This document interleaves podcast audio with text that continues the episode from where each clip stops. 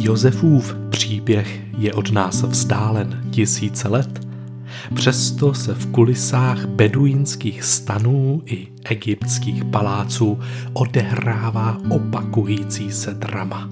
Křivda, vina, chaos, zranění, oddělení, zrada, samota, ale i láska, naděje, úsilí, požehnání, zralost a obětí. Zvu vás na dobrodružnou výpravu po Josefových stopách na cestě od křivdy k odpuštění a usmíření.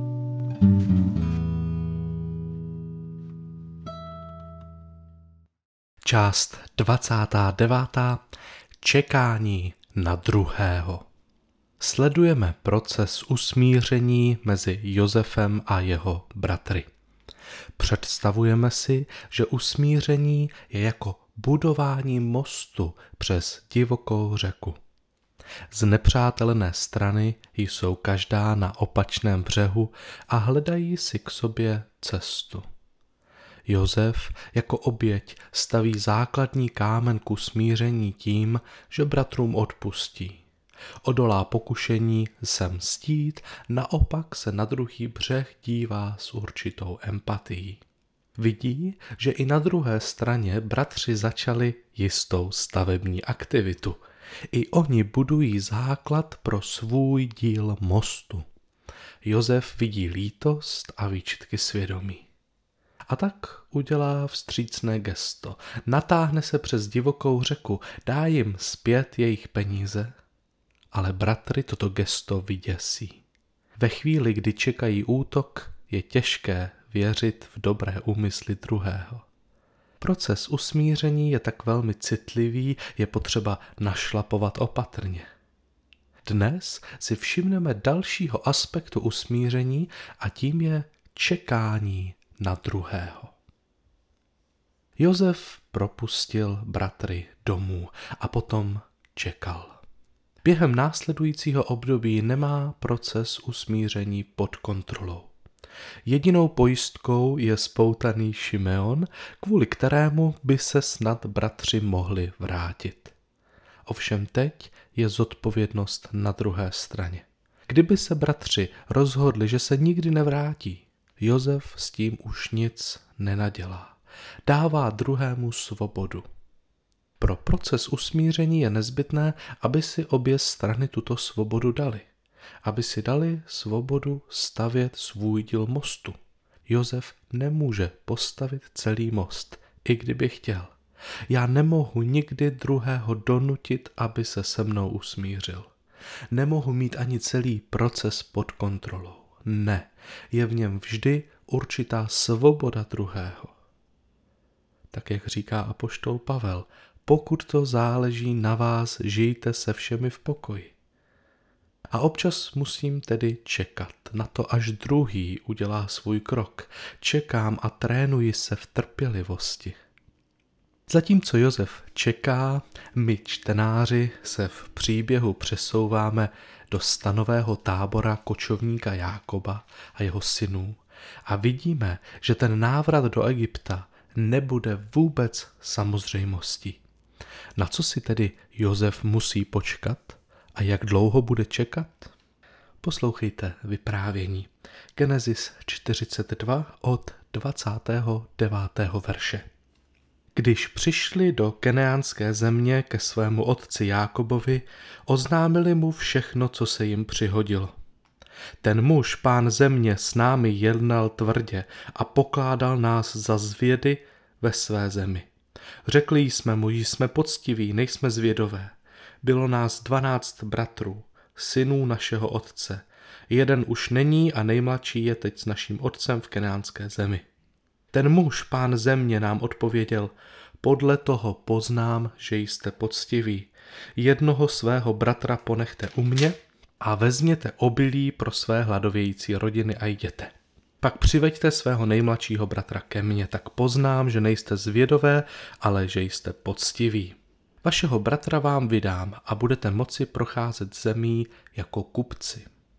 Potom se stalo, když vyprazňovali své pytle hle, každý měl svůj váček s penězi ve svém pytli.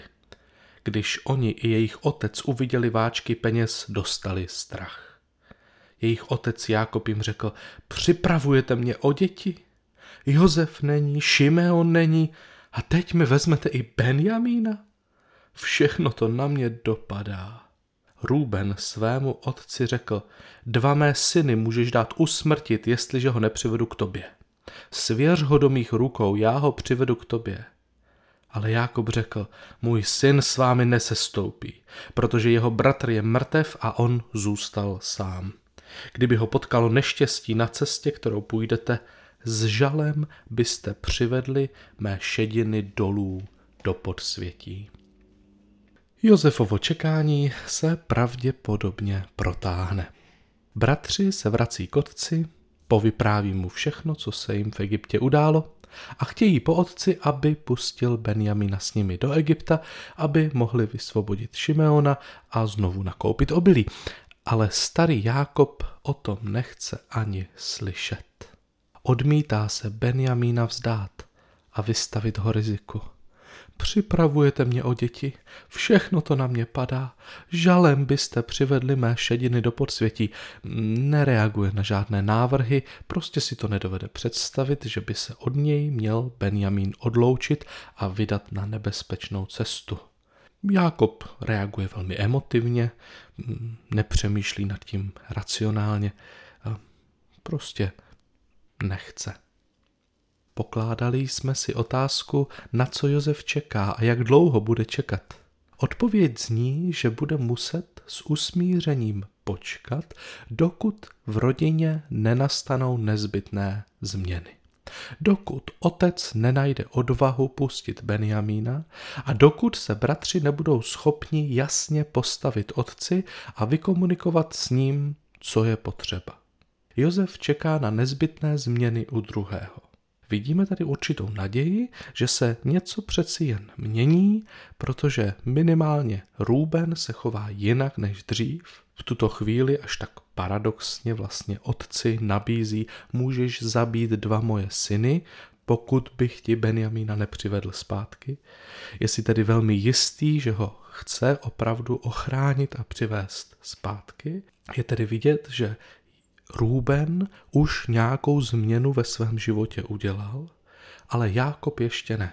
A protože jsou všichni provázaní jako jedna rodina, tak hold celá rodina změnu ještě neudělala, pouze jeden člen. Můžeme si to přiblížit na následujícím příkladu. Představte si, že na obrovské ploše vedle sebe leží dvě podobná bludiště jsou v životní velikosti, člověk jimi může procházet, má po obou stranách vždycky takové vysoké zdi. V centru každého bludiště je stoleček a na něm leží starý sluchátkový drátový telefon a, a oba dva telefony jsou, jsou propojeny. Jedním bludištěm prochází Josef, hledá cestu, vrací se, když je potřeba, až po nějaké době najde centrum bludiště a postaví se k telefonu. Symbolicky to Znamená, že prošel procesem odpuštění a že se rozhodl, že se s bratry a státou chce nějakým způsobem spojit. Došel až do toho místa, kde se s nimi chce spojit, našel telefon a zavolal. Zavolal do vedlejšího blodiště. Telefon vyzvání, vyzvání, vyzvání, ale nikdo to nebere. A tak Josef položí sluchátko, posadí se vedle a za deset minut to zkusí znova. Takto znovu a znovu čeká. Druhým bludištěm mezi tím prochází Josefovi bratři a Jákob. Jdou všichni společně jako jedna parta, ale moc jim to nejde. Pořád odbočují špatně. Hlavně táta pořádně nevidí, je zmatený a starý a pořád ukazuje do slepých uliček Ostatní synové už jsou na něho naštvaní, nechtějí ho poslouchat, ale on je prostě stařešina, takže jen on se musí poslouchat a tak neustále zachází do nějakých slepých uliček podle toho, jak on zrovna ukazuje prstem. Josef prošel svým bludištěm do stavu, kdy odpustil, chce se usmířit a natáhnout k bratrům. Ale ke spojení dojde až i oni, včetně táty, udělají nezbytné změny v životě a dojdou sami k řešení, dojdou sami do toho centra, bludiště, kde najdou telefon a spojí se s Josefem. Josef do té doby musí čekat, aniž by měl jistotu, že v druhém bludišti k řešení vůbec dojdou. Zatím to totiž vypadá, že skončili v další slepé uličce. Každý člověk prochází bludištěm svého života různým tempem. Každý člověk zraje různě rychle, někdo je v kontaktu s pravdivými informacemi, je v kontaktu sám se sebou, mluví o tom s někým a dost možná pak rychleji opouští nevhodné způsoby chování. Ten, kdo řeší svůj život, chce se nějak změnit, pracuje sám na sobě, vystavuje se tomu, co je lepší, je v kontaktu s hospodinem. To je člověk, který si neustále připravuje půdu na to, aby mohl zrát, aby se mohl měnit. Nenechává věci jen tak. Takový člověk se bludištěm pohybuje mnohem rychleji než ten, kdo nic neřeší, tak jako Jákob už 30 let opakuje stejnou chybu a moc nad věcma nepřemýšlí a manipuluje ostatním. Všechno to na mě padá, je to hrozný, co se to tady děje. Oh. To není konstruktivní řešení problému. Toto odlišné tempo zrání má za následek, že nutně musí občas jedna strana čekat na druhou. Někdo projde bludištěm rychleji než ten druhý. Nejčastěji jsem si tohoto jevu mezi lidmi všiml v blízkých, partnerských a rodinných vztazích. Jsou to vztahy, kde jsme k sobě nějak připoutáni, musíme se dohodnout a zároveň stále platí, že každý zrajeme jiným tempem. Několik příkladů. Muž může být připraven se omluvit a vrátit k manželce po nějaké krizi, ale jeho žena v tu chvíli připravená ještě není. Jeho čas nadešel, její ještě ne. Je dost možné, že za několik měsíců ona bude připravená, ona dojde do toho centra a on už tam u telefonu nebude čekat. Je to takové klasické příběhové míjení se.